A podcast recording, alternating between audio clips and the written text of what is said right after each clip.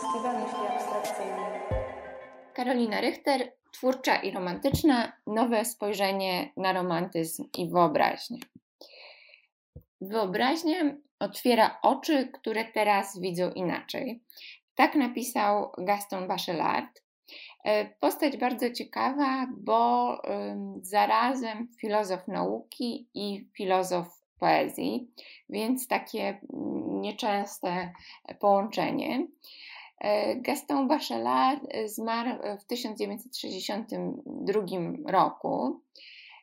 I y, jest o tyle ciekawy, że przeszedł drogę od takiego, można powiedzieć, tradycyjnego filozofa nauki z pierwszej połowy XX wieku do fascynacji wyobraźnią poetycką, wyobraźnią, mm, marzeniem na jawie odróżnionym od e, marzenia sennego.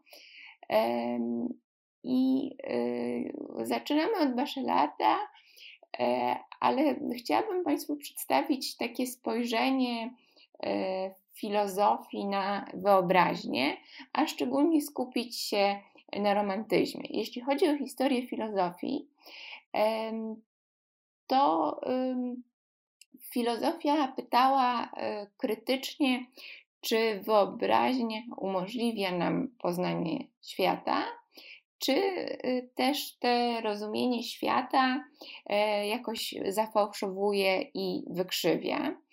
E, I e, filozofowie, którzy mm, zajmowali się wyobraźnią w czasach nowożytnych, tacy jak Kartezjusz, no właśnie wahali się pomiędzy tymi dwoma odpowiedziami. I w ogóle wyobraźnia no, była takim trochę tematem e, zaniedbanym. Zajmował się nią właśnie Kartezjusz, zajmował się nią Hume, e, zajmował się nią Kant. Natomiast taki przełom w myśleniu o wyobraźni i w pełni docenienie jej e, twórczej mocy i, i w ogóle jej roli i w poznawaniu świata, i w tworzeniu, miał miejsce w romantyzmie. I właśnie w tym wykładzie chciałabym się skupić przede wszystkim na e, tym romantycznym rozumieniu e, wyobraźni i zastanowić się z Państwem, czy my podzielamy jeszcze e, tę mm, no, taką mm, religijną wręcz wiarę romantyków w nieograniczoną moc wyobraźni, czy no, już patrzymy na nią dużo bardziej sceptycznie? No, ale może też, jeśli przyjrzymy się romantyzmowi, to okaże się, że e, też sami romantycy, chociaż tą wyobraźnię i moc podkreślali, no również byli świadomi swoich ograniczeń e, i również ograniczeń tejże wyobraźni. Więc skupimy się na wyobraźni romantycznej, ale także na przyjrzeniu się samemu romantyzmowi, na dokonaniu pewnego rodzaju rewizji naszego e, pojęcia romantyzmu. E, spróbujemy spojrzeć na niego głębiej, unikając jakichś takich klisz, stereotypów e, i mm, tradycyjnych odczytań. E, I zaczęłabym może od takiego e, krótkiego wstępu e, na temat tego, jak romantyzm się narodził i czym on w ogóle jest. Tak historycznie rzecz ujmując, romantyzm narodził się w Niemczech czy w krajach niemieckich w połowie lat 90. XVIII wieku. No i tradycyjnie się przedstawia to tak, że to był wyraz buntu młodych intelektualistów, jakiś wyraz ich niezgody na zbyt według nich y, ograniczającą, y, prostą, naiwną y, filozofię oświecenia. Do pewnego stopnia jest to e, oczywiście prawda, ale, ale e, no jest to wszystko dużo bardziej e, zniuansowane. E, ten wczesny romantyzm jest nazywany e, romantyzmem jenajskim, e, bo Jena była takim pierwszym centrum romantyzmu. Potem stał się nim Berlin. No i w tym pierwszym okresie ten ruch skupiał się przede wszystkim wokół braci Szleglów i wydawanego przez nich pisma Ateneum.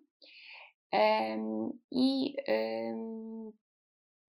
to, co romantycy robili, to odrzucając reguły e, tego oświeceniowego klasycyzmu jako martwe, przestarzałe, e, mechanistyczne e, i mechaniczne,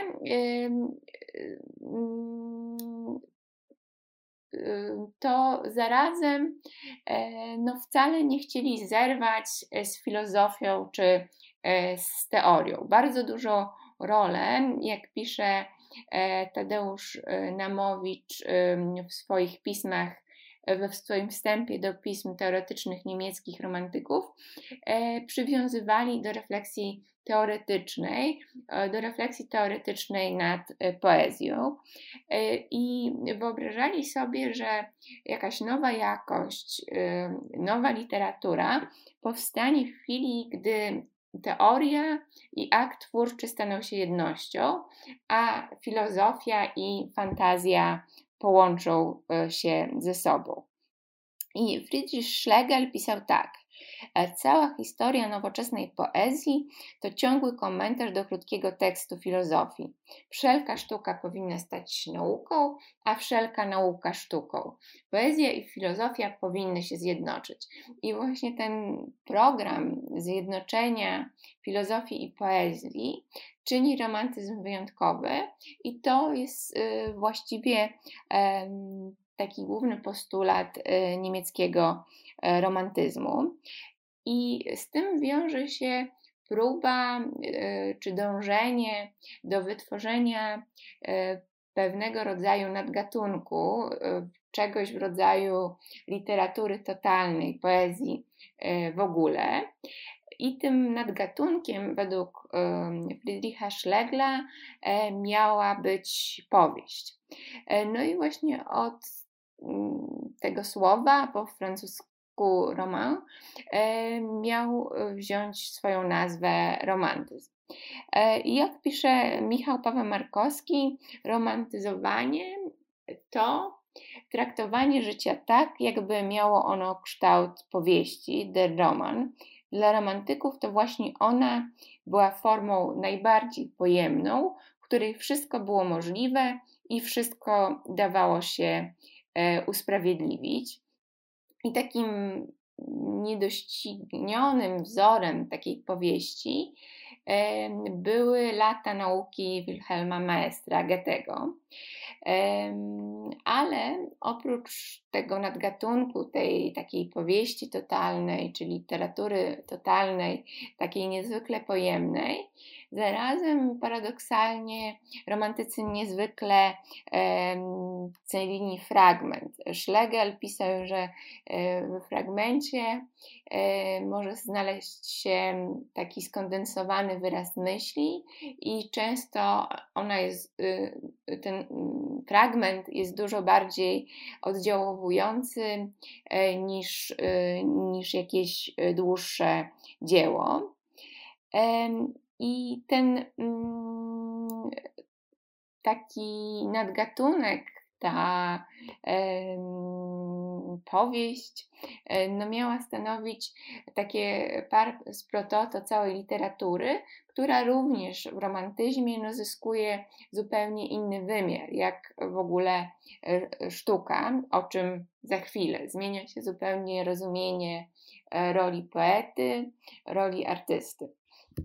Mm, I jeśli chodzi o e, romantyzm, to warto powiedzieć, że on miał różne odmiany.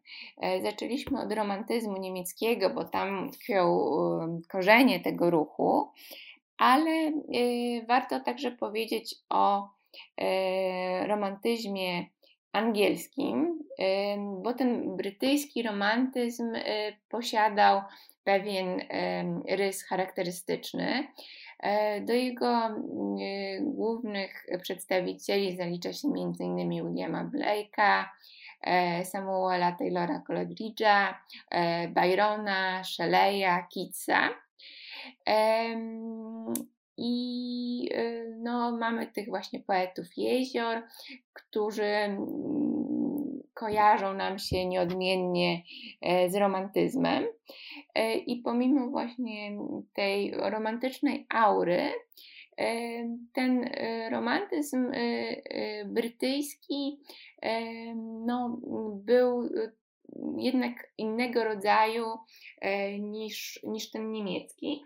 Także dlatego, że no, kiedy już umierał Blake, czyli w roku 1827, Anglia była krajem bardzo przemysłowym, więc e, w ten mm, romantyzm brytyjski wkrada się od razu wielkomiejskość i już trochę inna epoka. Jak pisze Agata Bielik-Robson, której analizy na temat romantyzmu tutaj będę e, często e, przywoływała i będę się odwoływała do jej książki e, Duch powierzchni ten romantyzm, niemie, ten romantyzm brytyjski nie oddziela rozwagi i romantyczności, lecz chytrze łączy oba pojęcia. E, romantyzm okazuje się pewną szczególną formą racjonalności, a nie, jak to się zwykle u nas przedstawia, rozwichrzoną romantycznością przeciwstawianą szkiełku e, i oku. E, I mm, o tym jeszcze, jeszcze będę mówiła, ale właśnie romantyzm utożsamiany z jakąś taką uczuciowością, oderwaniem od rzeczywistości, w sensie jakiegoś rodzaju właśnie wyparcia czy, czy y, nieświadomości y, swoich ograniczeń i y, ograniczeń e, świata zewnętrznego, no to jest taka nieszczęsna, nieszczęsna klisza i w ogóle takie e, przeciwstawianie właśnie nauki i romantycznej poezji. Do pewnego stopnia jest to prawda, ale jak zobaczymy, no ten jakby stereotyp jest niebezpieczny. E, I, i właśnie w tym sensie, szczególnie e, tak jak mówi e, Billy Cropson, ten brytyjski romantyzm, a być może romantyzm w ogóle, wcale nie jest e, taki oderwany od życia, e, czy nie stoi z tym życiem w sprzeczności, jak to e, się często uważa. I na tym bym zakończyła pierwszą część wykładu. I w drugiej nawiązałabym właśnie do tego brytyjskiego romantyzmu i zajęła się rozumieniem roli artysty i w ogóle przekształceniem się rozumienia umysłu twórcy, ale w ogóle naszego umysłu, jakie miało miejsce w romantyzmie.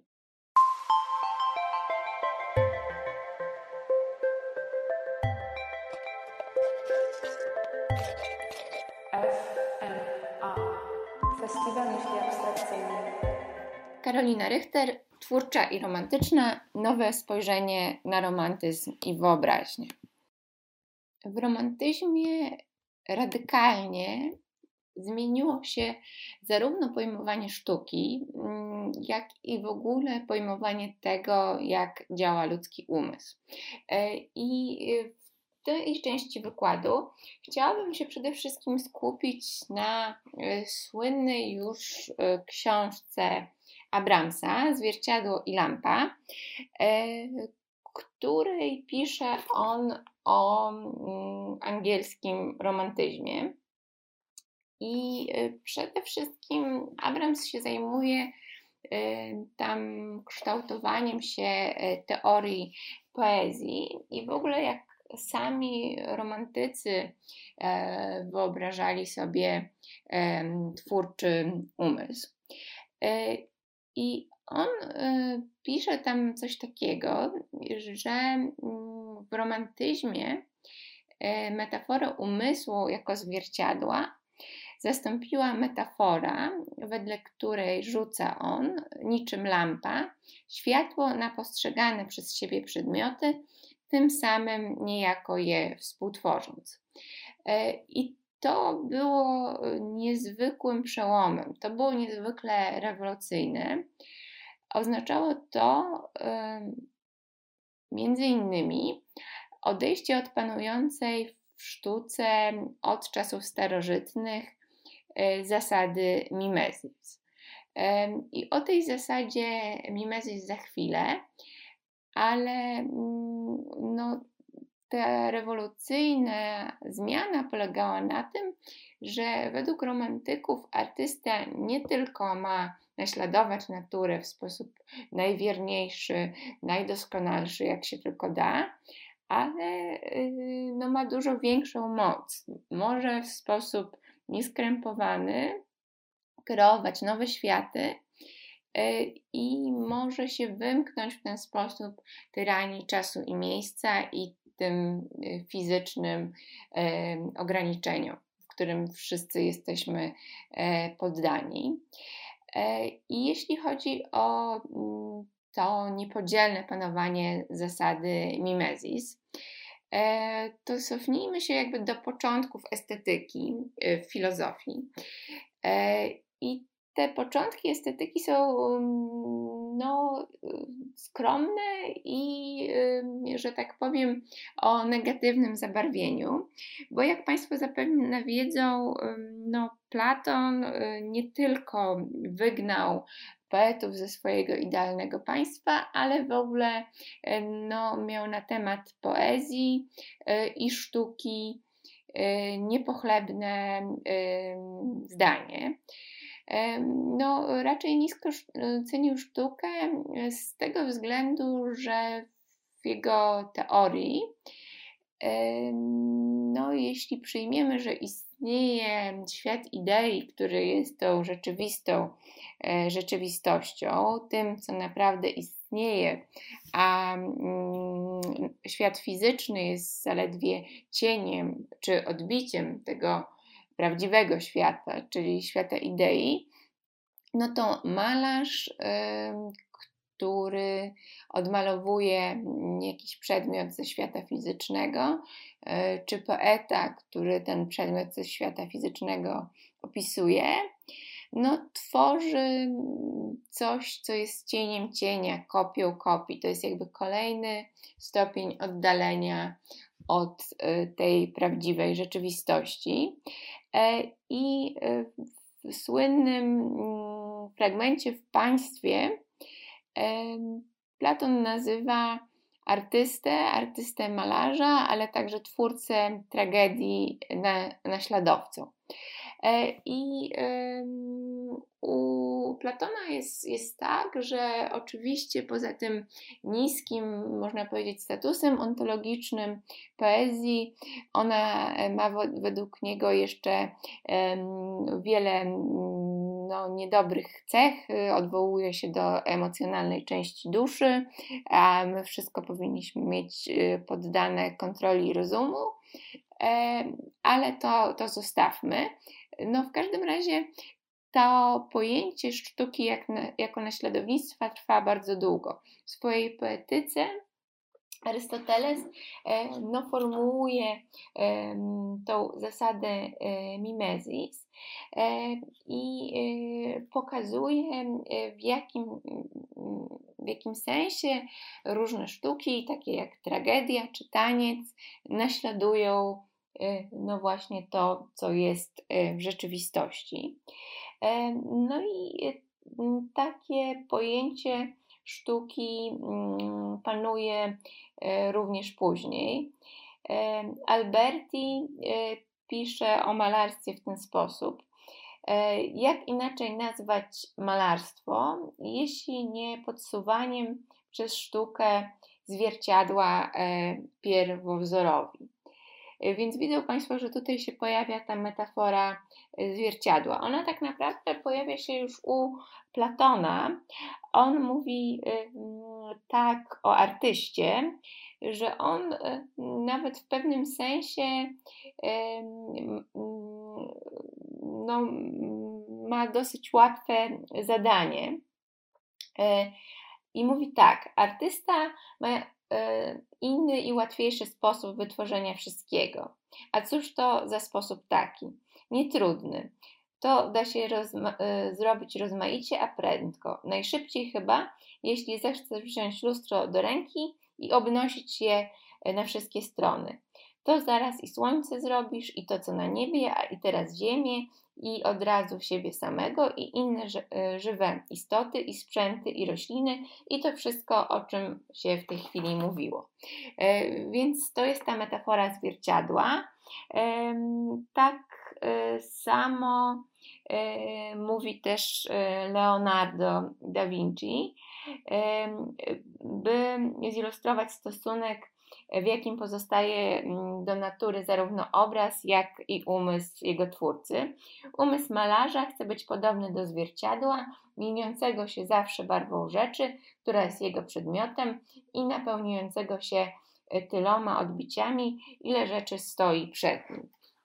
Więc to jest, to jest niezwykle e, długa tradycja i cały kunszt artysty polegał na tym, żeby w jak e, najlepszy, najdoskonalszy sposób e, tą rzeczywistość odbić, można powiedzieć, odwzorować, stworzyć jej iluzję. To było i w malarstwie iluzjonistycznym. Generalnie bardzo długo takim, takim znamieniem kunsztu no był właśnie majstersztyk artysty, malarza, którym pokazywał on, że właśnie potrafi e, naśladować w doskonały sposób e, naturę. Mieliśmy wszystkie te kurtyny, które aż chciało się rozsunąć, winogrona, które aż chciało się zjeść i tak dalej. I z tym zrywamy w romantyzmie. Artysta nie musi tylko odtwarzać tego, co jest, nie musi tylko odbijać. I w ogóle złudzeniem jest to, że tak działa nasz umysł. Artysta również tworzy. I dla nas to jest banał mówienie o artyście jako twórcy, Wtedy to była rewolucja, to znaczy twórczość była jeszcze zarezerwowana do jakiejś e, istoty wyższej. E, pomysł, że my możemy kreować, my możemy tworzyć, był czymś zupełnie nowym. No i tutaj właśnie mamy moc wyobraźni i moc ludzkiego umysłu. To znaczy, zaczęto się zastanawiać nad czymś, co można z dzisiejszej perspektywy nazwać psychologią twórcy. E, i pojawiły się właśnie te metafory e, lampy, e, jakieś jakiegoś rodzaju światła, które rozświetla, pada na otaczające e, nas e, przedmioty i niejako je współtworzy. Nasz umysł e, nie jest bierny, nie jest bierny, a wręcz dzięki właśnie tej wyobraźni twórczej może, może kreować nowe światy. I powstało kilka teorii wyobraźni w okresie romantyzmu. E, ja bym na chwilę przytoczyła e, taką teorię e, organicznej wyobraźni Coleridge'a. Coleridge rozróżnia między fantazją, która jest dla niego mechaniczna, która, jak on mówi, gra tylko żetonami tego, co niezmienne i określone, i która jest pewnego e, rodzaju pamięcią od y, wyobraźni. I ta fantazja jest właśnie mechaniczna, y, sztuczna w pewnym sensie. No tego, co, co, co mechaniczne, jak Państwo wiedzą, E, romantycy nie lubią, e, wolą, wolą właśnie swobodne, zarazem jakby e, piękne twory przyrody. I Coleridge uważa, że wyobraźnia w przeciwieństwie do fantazji jest zasadniczo witalna. Rodzi i tworzy swe własne formy, rządzące zaś nią reguły to właśnie siły wzrostu i wytwarzania. i no, w tym sensie ona jest dużo mocniejsza, to znaczy ona e, ma e, moc tworzenia czegoś, czegoś naprawdę nowego i czegoś, czegoś e, pięknego. To nie jest taka do końca nowa myśl, bo w swoich rozważaniach na temat geniuszu Immanuel Kant mówi coś takiego, że właśnie genialność jest darem przyrody, i kiedy mówi o jakichś wytworach genialnych, o rzeczach, które uznajemy za piękne, to mówi, że one e, muszą mieć w sobie jakąś taką harmonię, ale my zarazem patrząc na to musimy mieć poczucie, że ta harmonia nie jest jakoś wykoncypowana czy sztuczna, tylko w jakimś sensie swobodna, tak jak e, celowe, a zarazem swobodne są twory przyrody.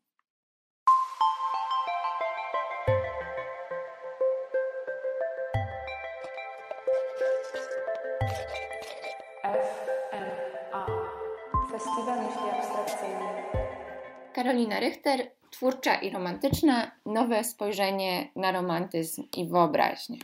W tym takim mm, postulacie mm, tworzenia, oryginalności, geniuszu mm, artysty, E, no, odnajdywano często e, fałszywe nuty.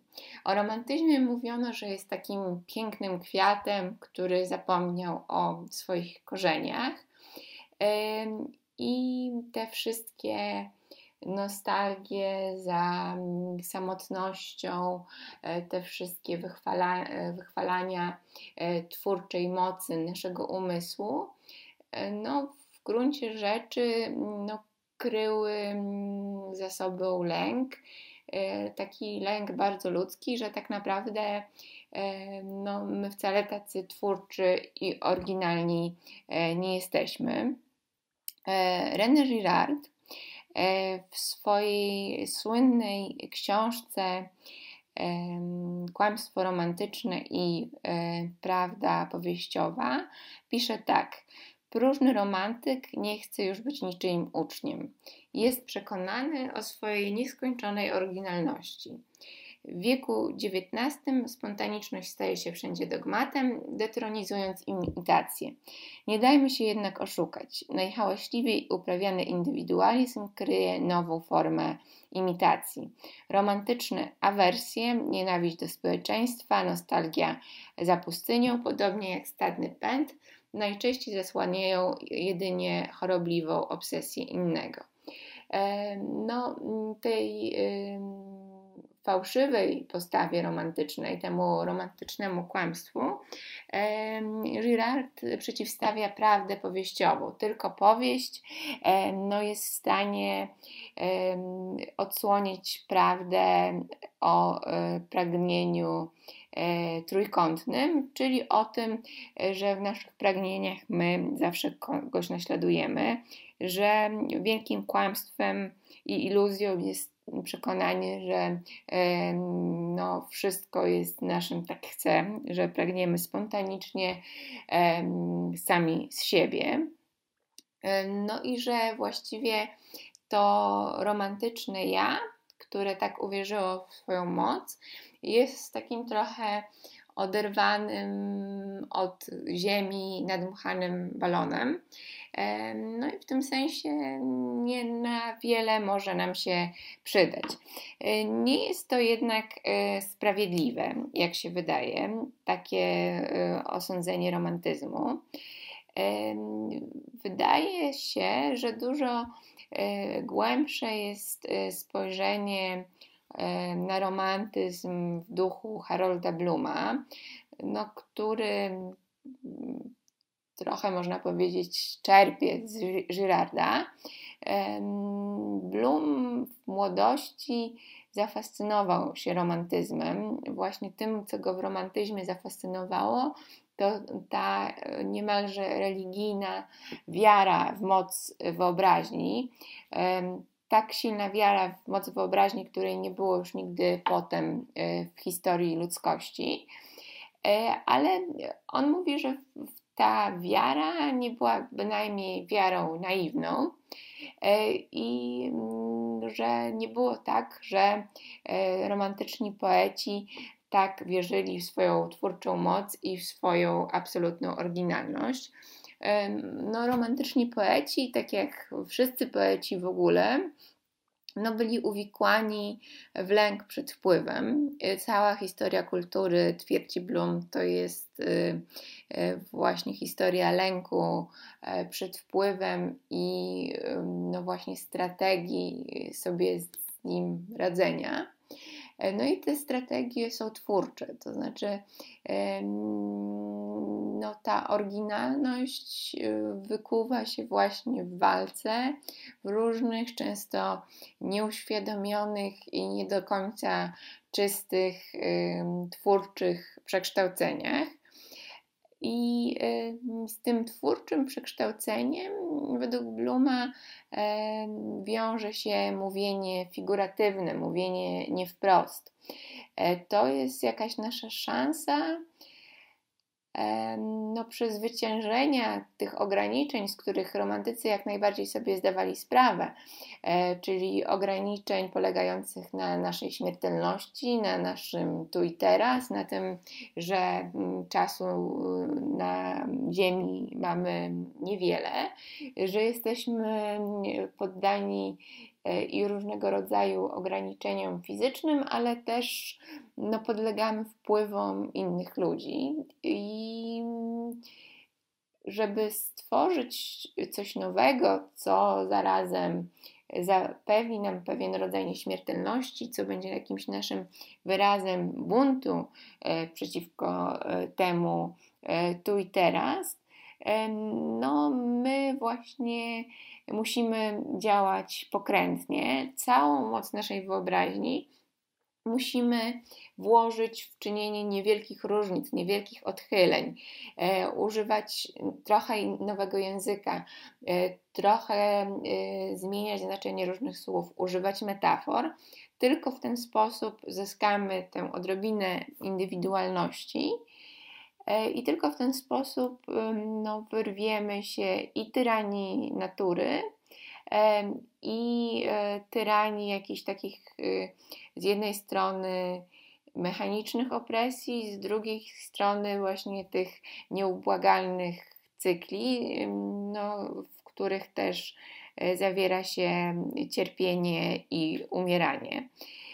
Więc ten bunt wcale nie był naiwny i ten bunt przeciwko no właśnie ograniczeniom czyni jakby romantyzm nie tak daleki oświeceniu, jakby się wydawało, e, ale strategia jest inna. To znaczy tutaj bardziej e, niż w nauce i, i postępie e, widzimy drogę właśnie w ludzkiej twórczości, przede wszystkim twórczości artystycznej. No i warto jeszcze powiedzieć, że na przykład Richard Rorty wiąże mm, romantyzm i rewolucję francuską mm, no, z pewną zmianą e, w spojrzeniu na prawdę i y, w ogóle z, z ogromną zmianą na, w naszym myśleniu o sobie.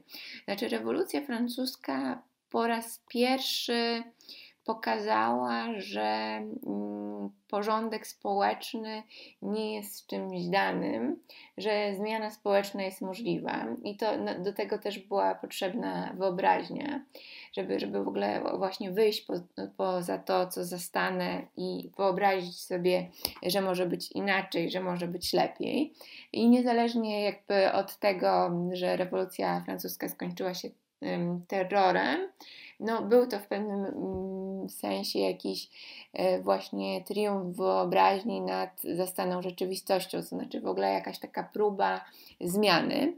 No i pomimo tych okropności i terroru, no jednak e, pewnego rodzaju zmiana i pewnego rodzaju instytucje z nami zostały. No i tę wiarę, że właśnie zmiana jest możliwa, że, że, że nie jesteśmy tylko ograniczeni do tego, co dane, e, no, podziela też e, wyobraźnia romantyczna. I to wszystko składa się według Rortiego na ogromną zmianę w naszym myśleniu, taką, że, że prawda nie jest czymś, co się odkrywa, co gdzieś tam jest, tylko że, że prawdę bardziej tworzymy niż odkrywamy. E, I ta y, zmiana w sposobie myślenia, no chyba już na dobre i na złe z nami jest. Ja uważam, że na dobre. Y, ona jest y, już właściwie przyjęta i w nauce, e, i, i, i w filozofii.